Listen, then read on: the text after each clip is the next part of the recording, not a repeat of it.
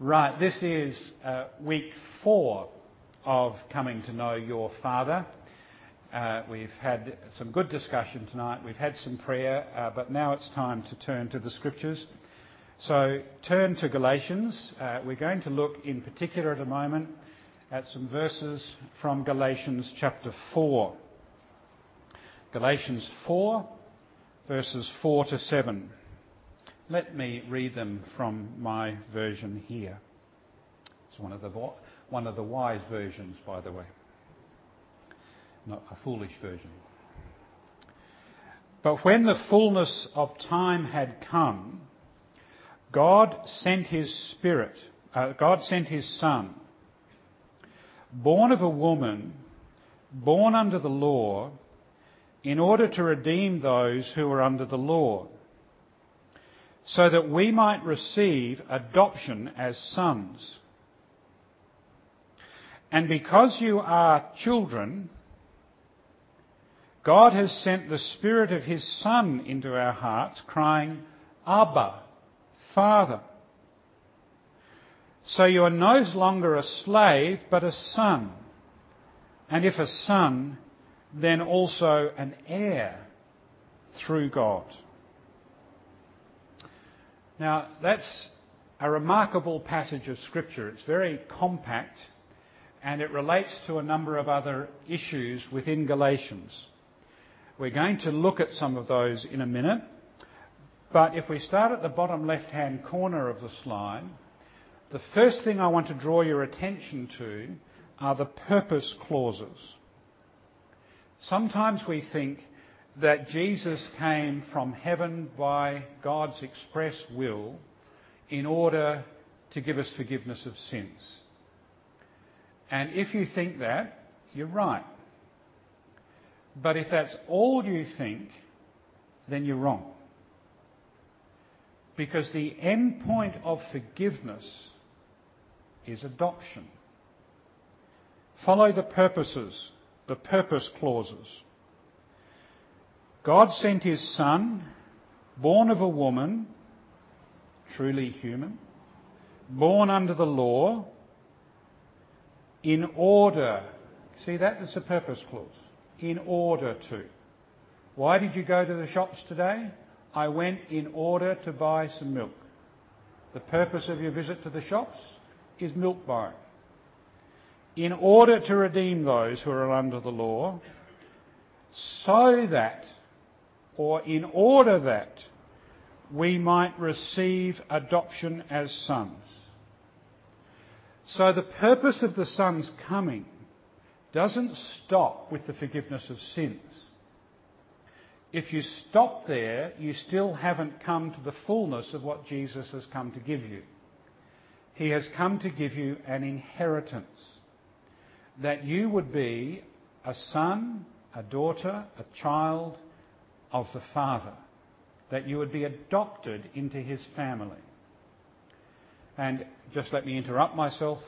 As we've said on an earlier occasion, when I use the word son, that doesn't primarily, in my mind, have a gender connotation. Uh, the word son is as much about status as it is about gender. And in that sense, all of the women are sons of God just like as we said when Mark was here in one of the earlier nights, uh, all of the men are members of the bride of Christ. It's a statement about status, not about gender. So if I don't say sons and daughters or whatever, you understand what I'm saying. So the purpose clauses are significant. Galatians 4 is telling us the purpose of the Son's coming is adoption. But that adoption, if you move up, we're going clockwise around this, is an adoption which moves us from slavery to sonship. Now, one of the greatest problems in the world is to convince any person that they are a slave. If you're a physical slave in Africa, as slave trading still goes on in some places, you don't have to be convinced. But in terms of the spiritual dimension of your life, we have been brought up to believe, and our own flesh wants us to believe, that we are entirely free agents. We can do what we like when we like. We can believe what we like when we want to believe it. We can follow God if we want to believe uh, in God, or we can not follow Him if we want to not believe in God. But Jesus said, He who commits sin is the slave of sin. Hands up the person here who's not committed sin. Well, you're stuffed, aren't you?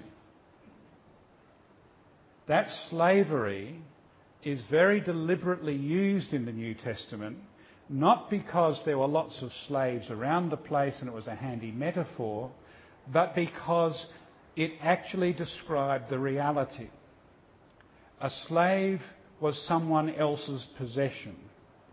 A slave could not free themselves. It's one of the greatest myths and worstly, worstly, most wrongly, fearfully damaging beliefs that we hold that human reason can just extract itself from whatever situation it wants to get into. Human reason, beloved, is enslaved. We don't see God as He is. We, professing to be wise, we've become fools. And if you say, Well, I've never been a fool, then it just proves the point. We stand with, with, uh, with those people in John 8 who said, We have Abraham of our father, we have never been slaves to anyone. So, if that's the case, then the adoption, which is the purpose of the coming, from no longer a slave but a son, is brought about by a redemption. Now, redemption is a word we're going to look at tonight. Redemption is not just the same as forgiveness, and it's not the same as justification. It is a word which is particularly attached to buying back out of slavery or redeeming from a debt which cannot be paid.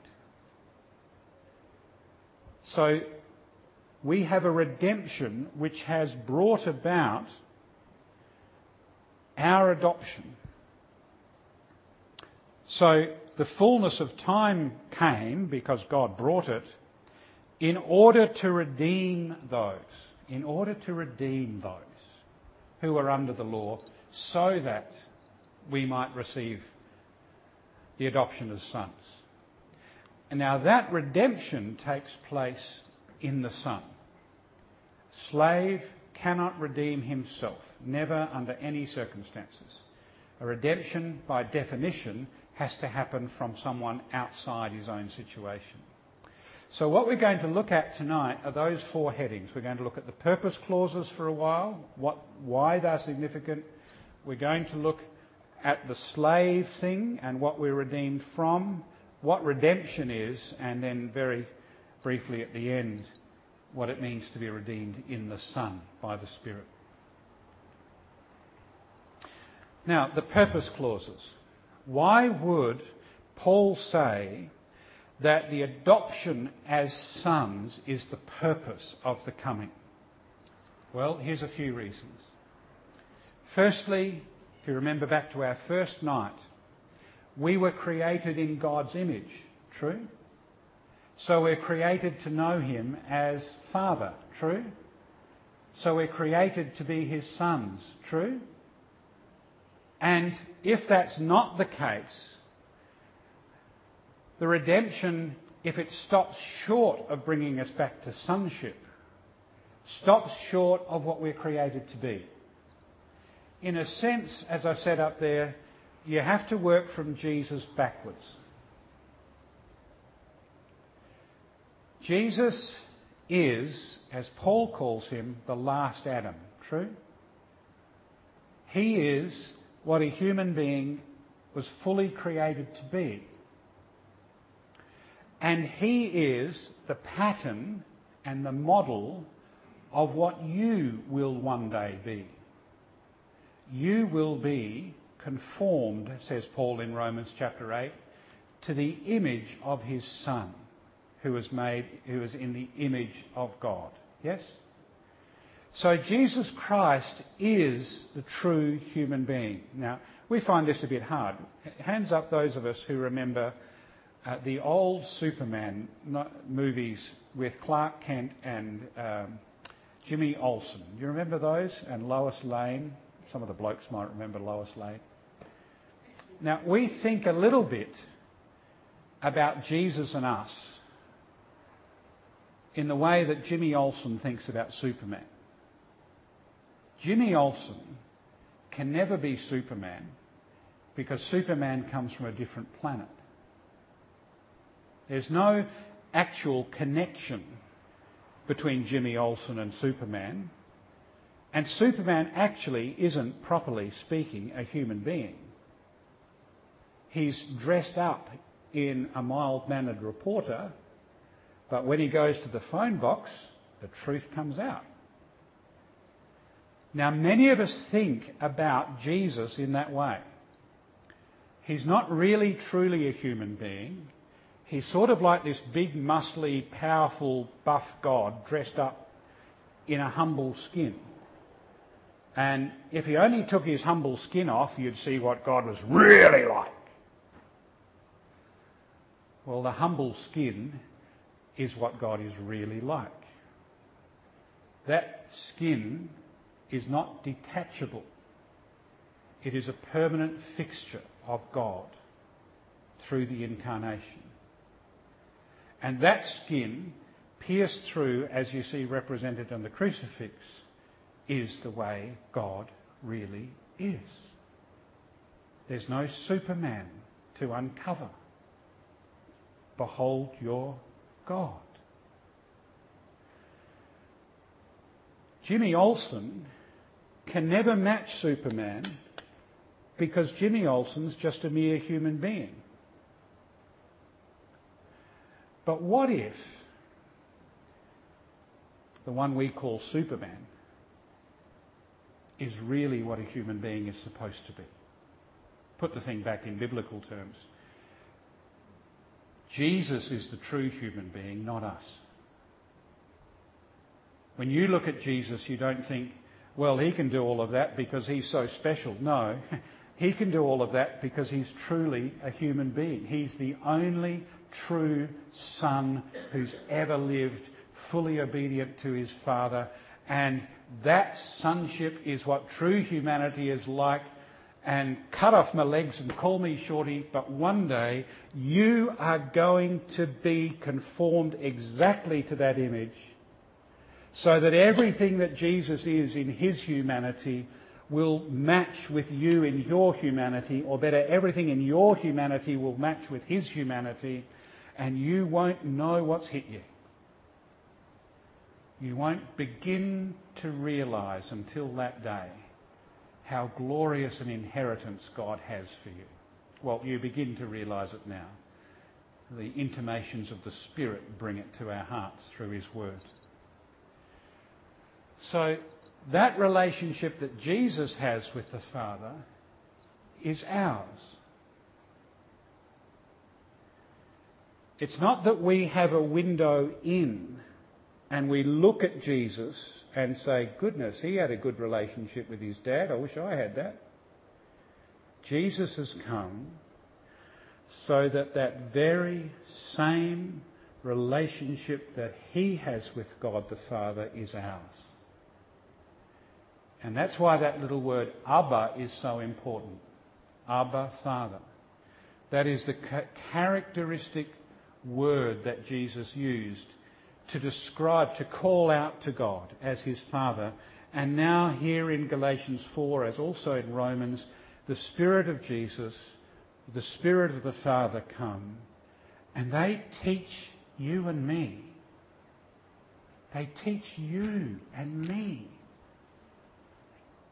to look up to this God who is the maker of heaven and earth, God the Almighty, and say, Abba. And that Abba hears us and says, Yes, my child, what is it? My ear is all yours. My heart is all yours. What is it? And so when Jesus was praying in the garden in the midst of the darkness in Mark's Gospel, And all his friends had fled. And he was facing what he had to face. One word that pierces Abba, if it be possible. And Jesus knew, and the Father knew, and the Spirit knew that it was not possible. That their plan from all eternity was that this cross would have to take place so that we, we could call him Abba. So your sonship is not something that belongs to the periphery of your being as a Christian. And nor is the fatherhood something which belongs to the periphery of theolo- theological speculation. Fatherhood is what this universe is about. We won't look these up just now, but they're there on the screen for you. Philippians 2, verse 11. You probably remember that off by heart that in that great day when every knee will bow and every tongue confess that Jesus is Lord, what's the last phrase? To the glory of God the Father. So here's Jesus, the Lord of all creation. And every knee is bowed before him and as that worship from all of the nations of the earth ascends to him, the glory goes to the Father who sent him.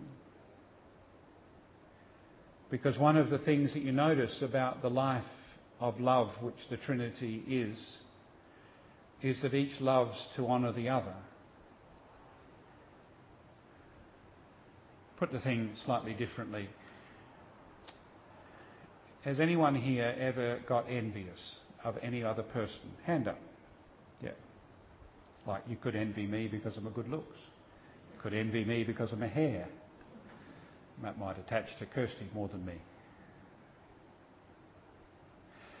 Have you ever felt that bit of jealousy when someone else has got the praise at work? Or someone else has produced something which you think, oh, goodness, I wish I could have done that. But what if, in the end, you are so conformed to the image of the Son that your greatest delight is that the other person is glorified? Because that's Jesus' greatest delight. His greatest delight is that you are glorified. And if it's possible for him to have a greater delight, it's that the Father would be glorified because you are glorified. And the Father's greatest delight is that Jesus is glorified and everyone calls him Lord. And the Spirit's greatest delight is that they've come to know the Father and they've come to know the Son because he doesn't speak of himself. He takes what he's seen of the Father and the Son and he makes it known. Because the whole life of the Trinity is not centered on their egos, it is centered on the other you and me, but also each member of that triune family. And so the Son stands and the glory that ascends from the nations as they praise Him as Lord goes to the Father, and therefore Jesus leads those nations in worship to the Father as the great high priest. But then the same point is made elsewhere in 1 Corinthians chapter 15. It's quite a remarkable passage. Paul's talking about the resurrection of the dead, which is the redemption of the body and the redemption of the whole of the creation through that act. And uh, the remarkable things that he says about that, the perishable is raised imperishable and so forth. But let's go back to chapter 15, verse 20. Christ has been raised from the dead, the first fruits of those who've died. For since death came through a human being, the resurrection of the dead has also come through a human being, that is, Jesus. For as in all died in Adam, so all made alive in Christ. but each in his own order. Christ the firstfruits, then at his appearing, those who belong to him. Then comes the end, when he hands over the kingdom. Now notice, when he hands over the kingdom to God the Father. So who's the end point? What's the goal? That Jesus receives the kingdom from the Father and he returns and gives it to the Father. For he must reign until he's put all enemies under his feet. The last enemy to, is, to be destroyed is death. For God has put all things in subjection under his feet. But when it says all things are put in subjection, it's plain this does not include the one who put all things in subjection under him. When all things are subjected to him, then the Son himself will also be subjected to the one who put all things in subjection to him, that God, in brackets, the Father, may be all in all. Now, it's a bit complicated because of Paul's use of the word there, but what he means is this Jesus now is reigning at the right hand of God, and as an act of service and glorification to the Son, God the Father is bringing all nations to his feet. He's bringing all things and putting them in subjection to Jesus Christ. He's doing that primarily through the preaching of his gospel. When all things are accomplished, then all things will be subjected to Jesus Christ, except the one who brought all things to subjection to him. That's what Paul's saying. So Jesus Christ, having all things subjected to him, then turns and gives all things to the Father.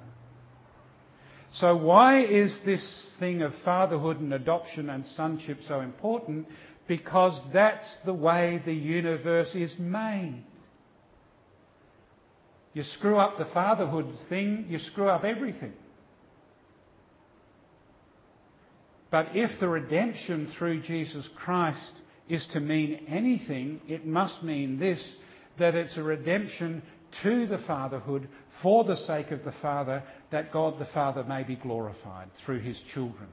Does that make sense to you? Now, you're no longer a slave, but a son. First bit we've seen why the adoption bit is so important. The next bit we're going to look at is that statement, no longer a slave but a son. Now, the picture's a little bit blurry because I've blown it up a little bit too much.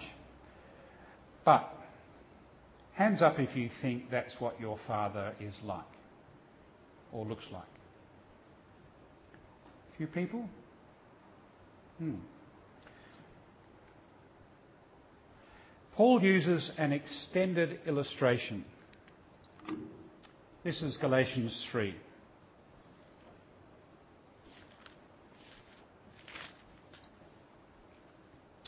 Verse 23. Now, before faith came, or it could even be translated perhaps before the faith came, that is, the hearing of the gospel,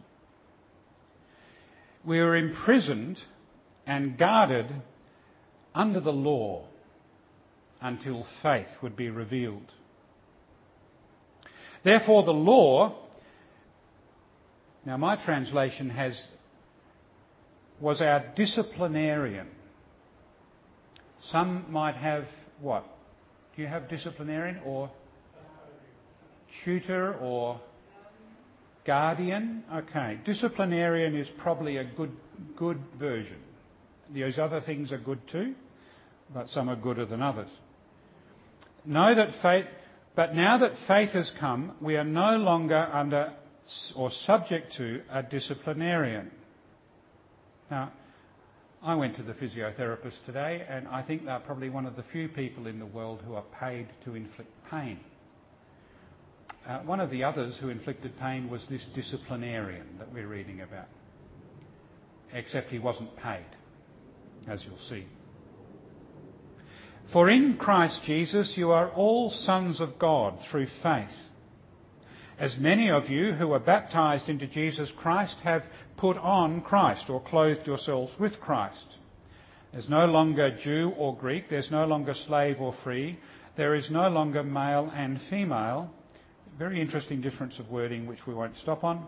For all of you are one in Jesus Christ. That's why you're all sons.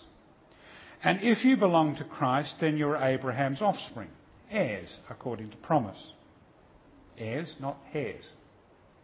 My point is this heirs, as long as they are minor children or minors, are no better than slaves, though they are the owners of everything. But they remain under guardians and trustees until the date set by the Father. So with us, while we were minors, we were enslaved to the elemental spirits, whatever they are. The elemental spirits may be translated the basic things. The, it's a Greek phrase we'll come to in a minute. But now, when the fullness of time came, you've been set free. So this fellow here is not the father of the household. Many of us have had fathers who look like this. Many of us still feel that this is an apt image of what God is like. But this fellow is not the father in the story or the illustration. He is the disciplinarian. The Greek word was a paidagogos. And for those who've got a teaching background, it sounds like a word. Yeah. But don't think of it primarily as an educational term. the paedagogos wasn't just in charge of the child's education, the paedagogos was in charge of the child. The paedagogos was a slave.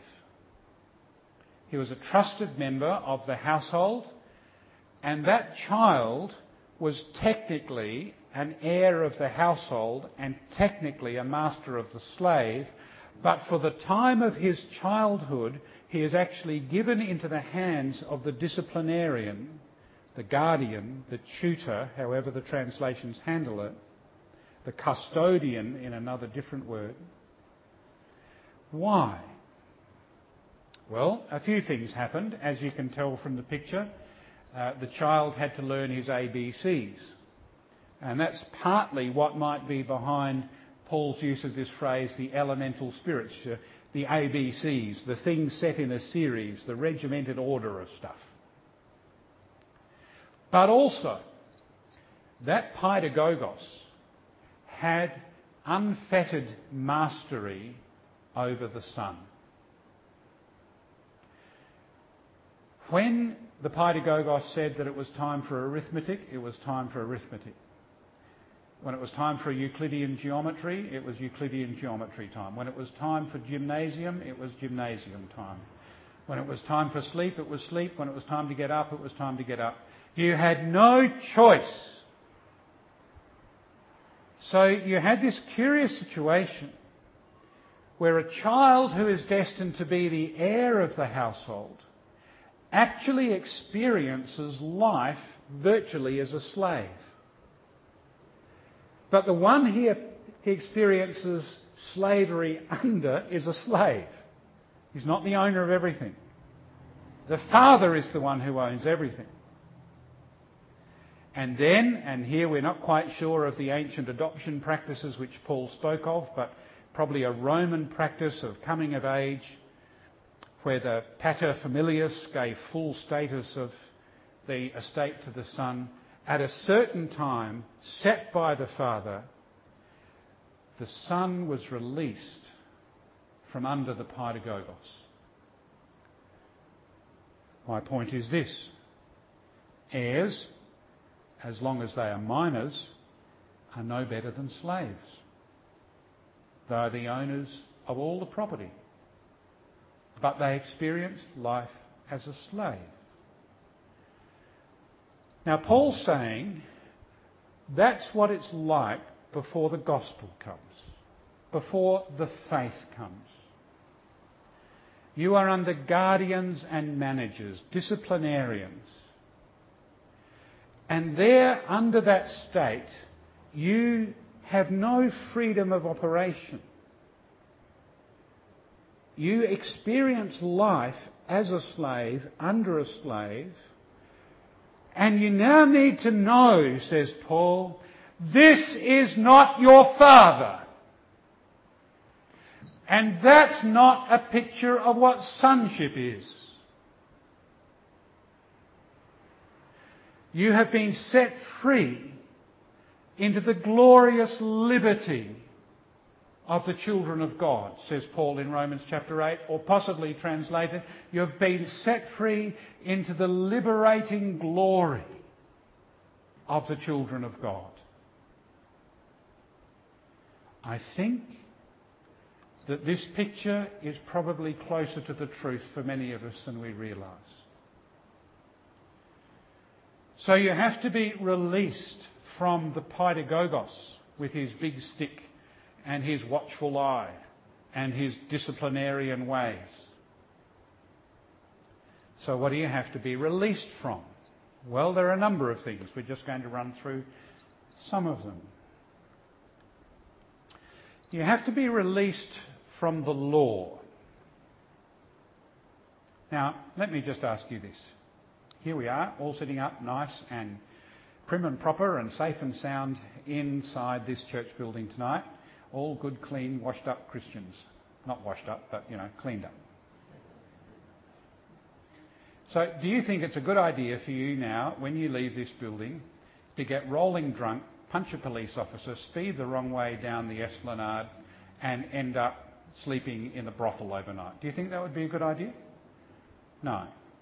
Because you are still a creature who is governed by the law in the sense that adultery is still wrong, punching police officers is still wrong, getting drunk and throwing up in the esplanade is probably not the best way to live as a person. Do you know what I mean? So the law is good and it's holy and it's right and it's true. Paul tells us that very clearly in Romans 7.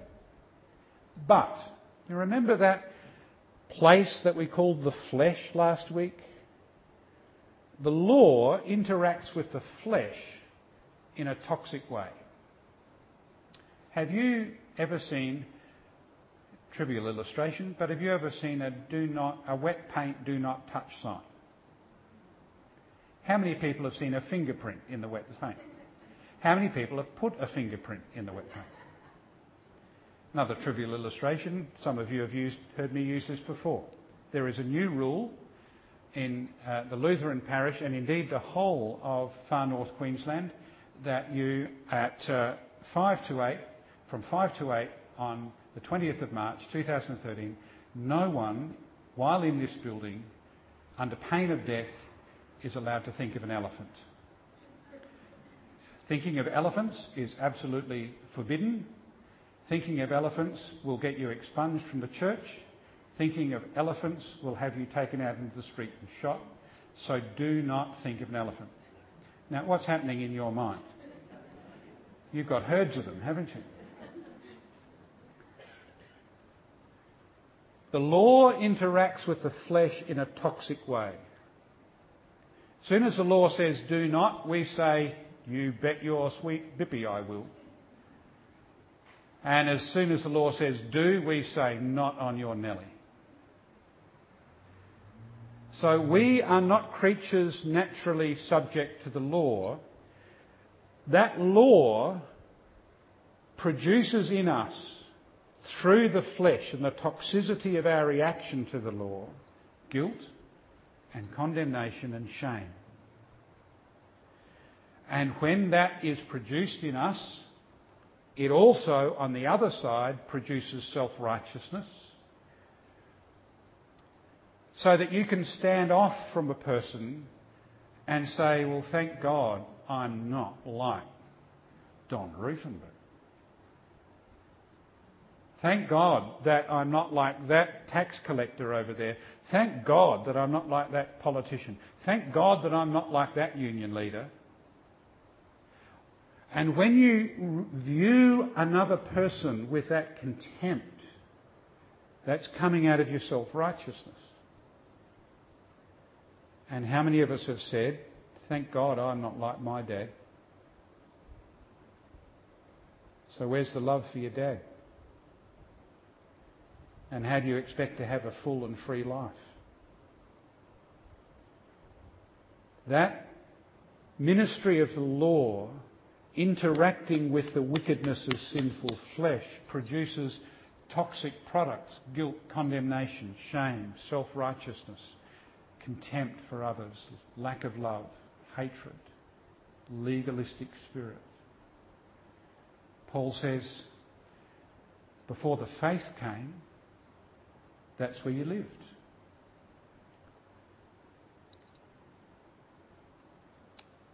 Don't know if you can see that picture. That's a picture by the German artist Peter Bruegel, 1558 or thereabouts, is it?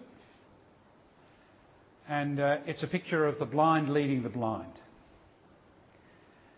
Uh, they've all got their hands on one another's shoulders, and one of them's fallen down into a ditch, and they're all following along. Paul says, while we were in that state, before the faith came, we were subject to the elemental principles of the cosmos. He uses that phrase in 4 verse 3 and 4 verses 8 and 9. The regulations. And it's a bit hard to know exactly what he means, but he does include, if you look at the way that word is used in other places in Greek and other ways in the New Testament, the elemental principles of the cosmos are law and legalism, all those things that we just spoke about that belong to being under the disciplinarian.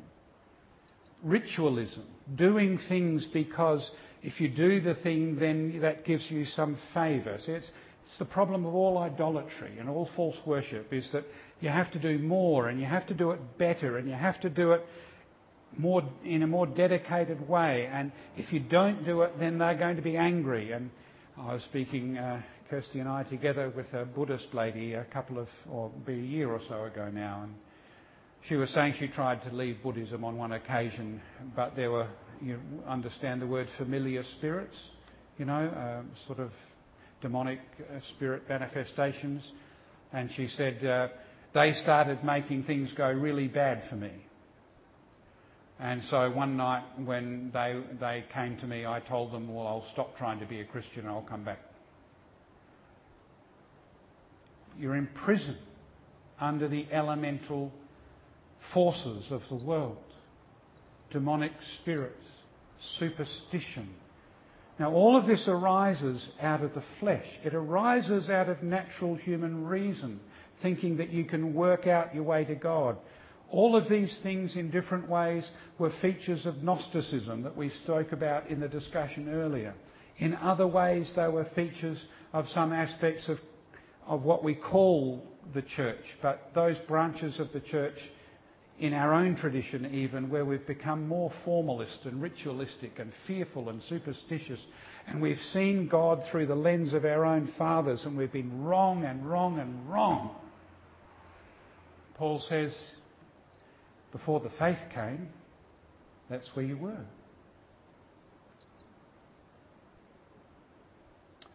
Don't know if you can see what that is it's a bunch of sour grapes.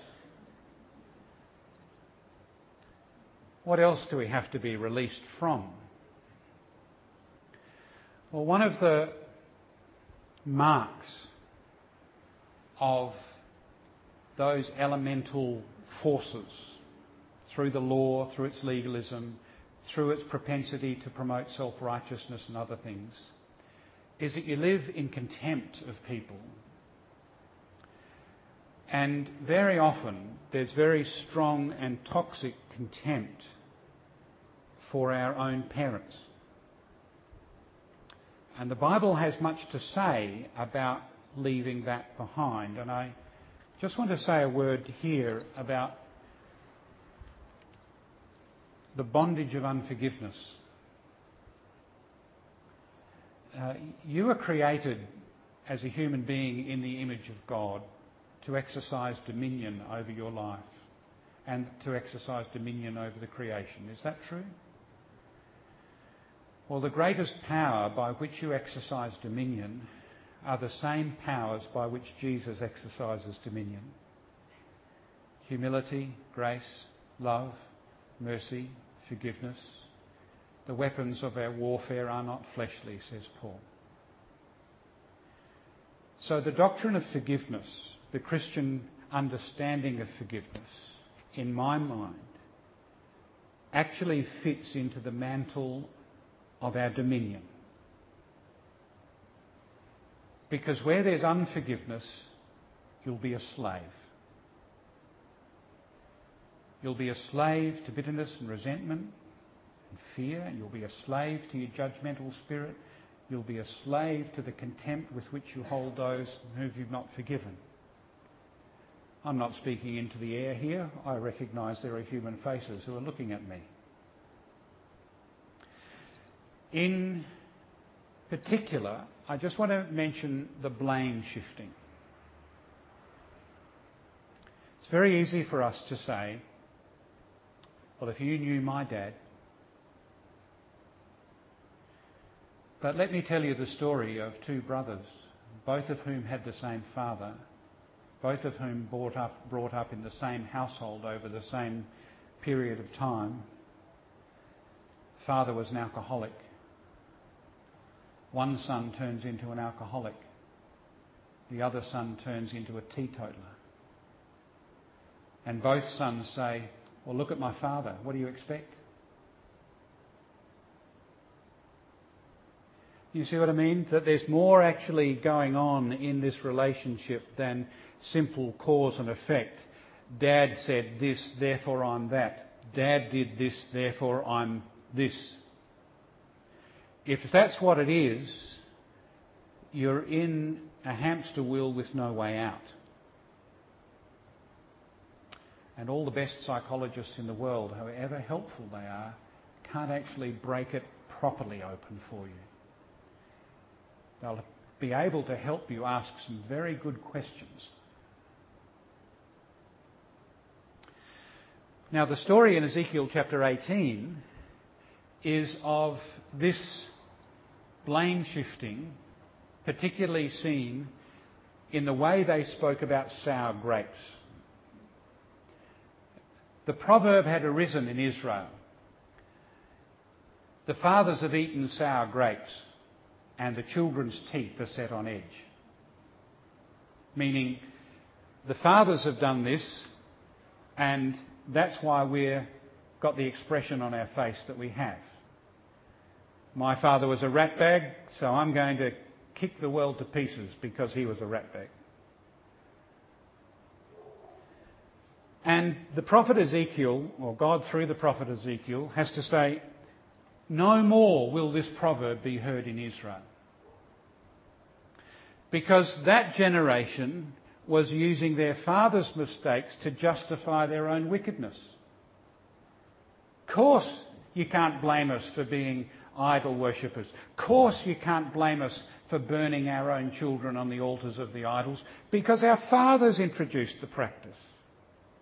Of course, you can't blame me for my disobedience because my father was a toad. How can I be a man when my father was a toad? Well, your poor old dad was probably just learning what he'd seen from his dad.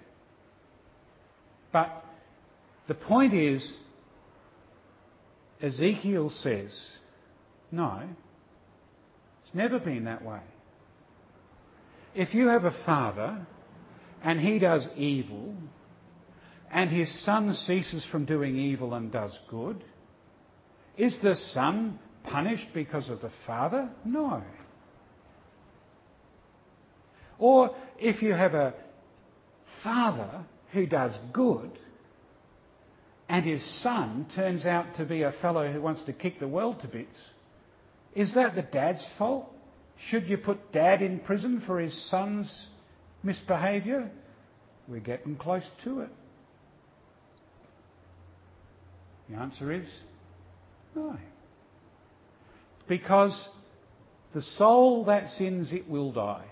Now, he's not just making a general statement that all people who sin die. He's saying that that particular soul who's doing that particular sin, that brings down the judgment of God on that particular person for that particular thing. And while you're shifting the blame, you're never free of it. Have you ever noticed that? Now, we've got a few husbands and wives here. Be honest, okay? Have you ever had an argument or a discussion with your husband or wife? Yes. In some of those discussions, has the blame ever shifted from one person to another? Like about, yes, yeah. Someone saying all the time. Do you actually find there's any resolution in your own heart or any other resolution to the intimacy of that relationship while that blame shifting's going on? Not in your life. So while the sons were saying, well, it's my dad's fault, Ezekiel's saying, well, you're never going to be free, are you?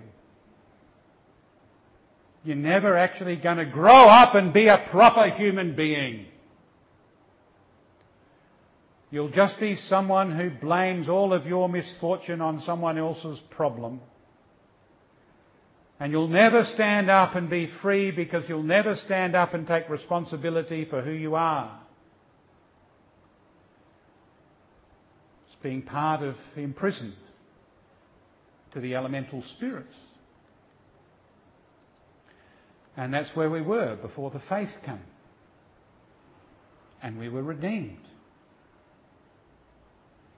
And God said to us, I've taken responsibility for the whole blinking lot of you. And I haven't even said blinking as I've done it. I've just done it. I've taken responsibility for your sin. I've taken responsibility for your parents' sin.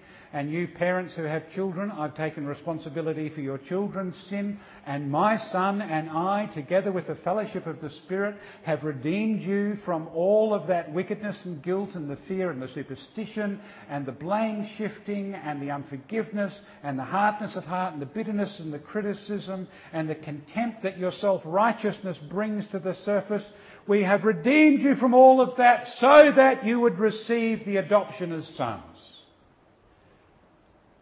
And so that you would be conformed to the image of your Son, or image of the Son. So, how does that redemption take place? And we're going to come to an end soon. You remember the story of Ruth in the Old Testament? Ruth and her uh, mother in law, Naomi, and that beautiful statement that Ruth made. Can you remember it? Turn me not back from following you. Your people will be my people. Where you go, I will go. And where you go and where you die, there I will be buried. It's not exactly right, but you've got the thrust of it. Can you remember? One of the most beautiful statements in the whole of the Bible. And Ruth was a Moabitess. She was not an Israelite, but you know the story of how famine from one place, they had to go back into Israel. They were gleaning in the fields because they had no property. So around the edge of the field, they could still pick up grain. And then she meets this fellow who must have been a bit older than she was, called Boaz. Remember Boaz? And Boaz sees Ruth and Boaz wants to know all about Ruth. He sees her. It's just beautiful. He sees her. Jesus said to Simon the Pharisee, Do you see this woman? Well, Boaz saw Ruth. And he made the right inquiries. He tried to work out who she was and who she was connected with and who her family line was and, he discovered that there was another person who technically could have stood in for the Redeemer But that person wasn't interested in redeeming the field and Naomi and all of that that went with it. And so the lot fell to Boaz. And do you think Boaz had a smile on his face? Well, in the story of Ruth and Boaz, you see the four things that were critical in Old Testament redemption, starting at the bottom left hand corner and going clockwise. First of all, the Redeemer had to be a blood relative, the kinsman Redeemer. It had to be someone of that person's lineage. And the person who did the redeeming needed to be free. A slave couldn't redeem a slave. And that person also had to be willing to redeem it because in Boaz's case, the first redeemer was not willing to exercise his right of redemption, so the right came to Boaz, for which he was very grateful. But that person, even though they be free, even though they be a kinsman, even though they be willing, if they didn't have the price to pay, if they were not able to pay the redemption price, then redemption didn't happen. So, who's your Boaz? Tell me. Jesus Christ. And he spread more than the corner of his garment over you. He's given you his whole garment, a garment of praise for the spirit of heaviness. The best robe in the house has come out, along with a ring on your finger. And is he a blood relative of yours? You bet. That's why he became a human being through the womb of the Virgin Mary. Seeing that the children share in flesh of blood, says the writer of the Hebrews, he also likewise partook of the same, that he might be a merciful and faithful high priest to us. He is our elder brother. He is one. He is the second Adam. And is he free? He's the only man in the world who has been. No other human being has been free. Everyone else has been a slave. Everyone else has committed sin. And was he willing? You bet. You read Psalm 118. With joy, take the sacrifice and bind it to the horns of the altar. For this reason I came into the world, not to condemn the world, but to save it. Son of Man did not come to be served, but to serve and to give his life as a ransom for many. I am the good shepherd, and my sheep hear my voice. I know them all by name. I lay down my life for my sheep. Jesus loved us and gave himself for us to present us before the Father a pure and spotless bride without spot or wrinkle or blemish or any such thing is willing and is he able? Yes. He is the Lamb of God. And only the Lamb of God can take away the sin of the world. And are you going to tell me now that his redemption is not enough for you? Are you going to tell me that what he's done hasn't liberated you sufficiently? That you need to go looking for some other Saviour in some other place? Or is what Jesus Christ has done so full and so complete and so secure and so settled in the affection of the Father and so much a permanent part of this creation now that there is nothing that can separate you from Jesus Christ, and there's never any condemnation that can ever be brought to you ever again, and that there is nothing in the whole world that will stop Him loving you. Because He loved you before He went to the cross. He didn't go to the cross so He could love you. He loved you, so He went to the cross.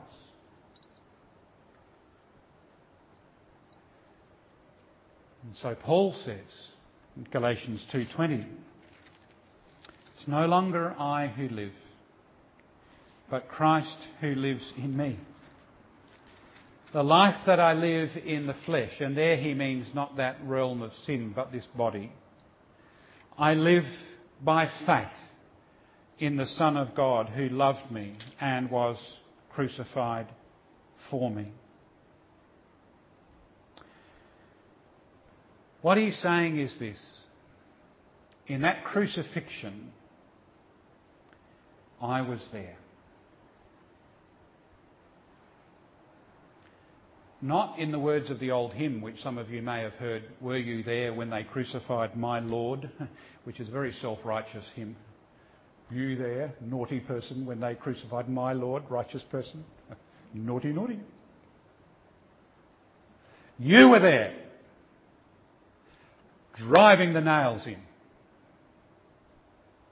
You were there, standing, we have no king but Caesar.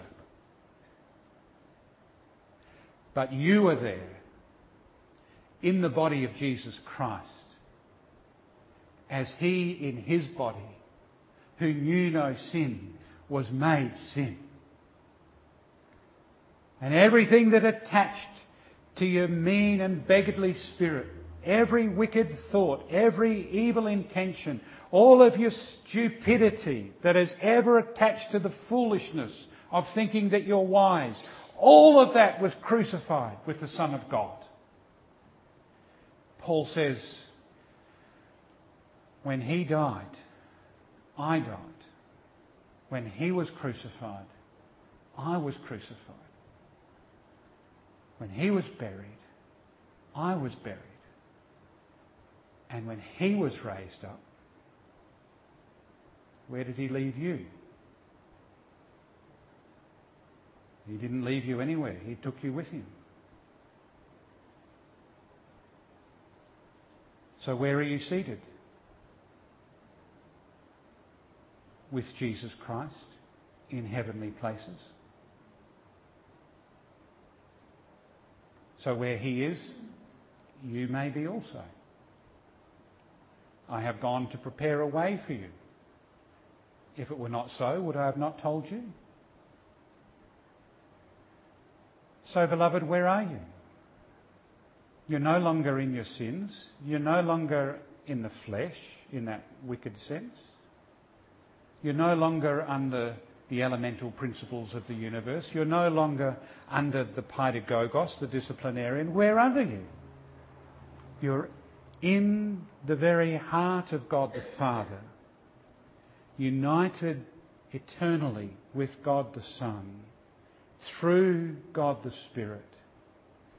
And there in that place, there is no condemnation because the crucifixion's already happened. There's no death because your death has already happened. Hands up if you think you're going to die. No, sorry, you're wrong.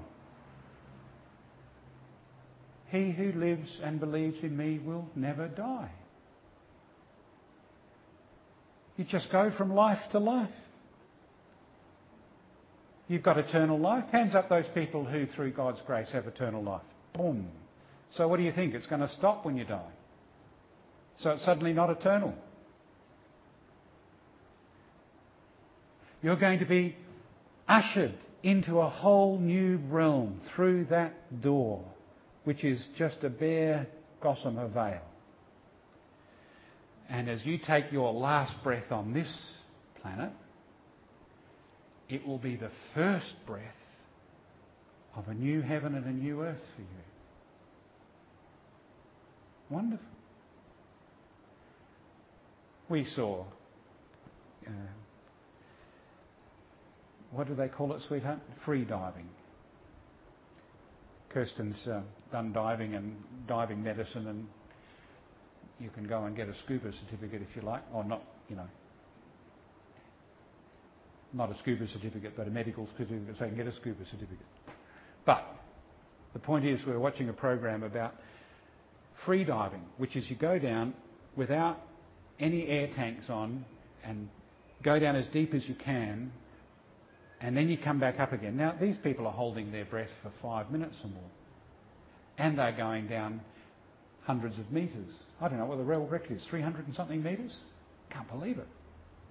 No tanks, no nothing. Wetsuit and a big set of swim, big set of fins. And they had this guy breaking a record. And they had people underwater filming and went down and down and down and down and down and down and down and down and down. And the water started to get dark and you could barely see him. And he touched the buoy at the bottom, which triggered the sign that he'd actually made the record depth, and then he had to swim all his way up again. So he went up and up and up and up and up and up and up. And his wife was waiting at the surface for him. And as he breached the surface of the water, what did he do? And what did his wife do? Screamed and hugged him. Beloved, that's what it's going to be like. It's going to be you taking your first lungful of proper air for what seems like ages. And everything that you've swum through and everything that you've come through will suddenly be dissolved in a moment and your air will, your lungs will be filled with the air of the Spirit and there all of those who've died in Christ before you will be to welcome you, and Christ will welcome you, and the Father himself will run to greet you, and he will bring the robe and put it on you, and they'll have a fatted calf, and they'll have a great big banquet. But don't let it go to your head. Be cautious, be sober. Don't get excited. There was a church in Scotland, we'll finish on this years ago. Some of the Presbyterians are a bit conservative, shall we say? And during a sermon where the gospel was just going out like a clear bell in a still night, this young university student who was just coming to faith cried out in the middle of the service, Oh, amen, hallelujah! And the old preacher leaned over the pulpit and said, We'll have none of that here, laddie. Well, you can have it here. Let it go to your head. Let it go to your head. Let it go to your heart. And let the wind of the Word, Jesus Christ Himself, just blow away all of the cobwebs of your fears and all of the cobwebs of those things that belong to that old world that we used to live in underwater once upon a time. So may the Lord bless us, eh? We'll pray. Father, we thank you that there is this wonderful, wonderful, wonderful gospel. It could never have come from us. No human reasoning would have ever thought these things up. But Father, it's true. It's the gift of your Spirit. It's the gift through the scriptures that you've granted to us to know Jesus Christ, to hear him, and to come to know you as our Father.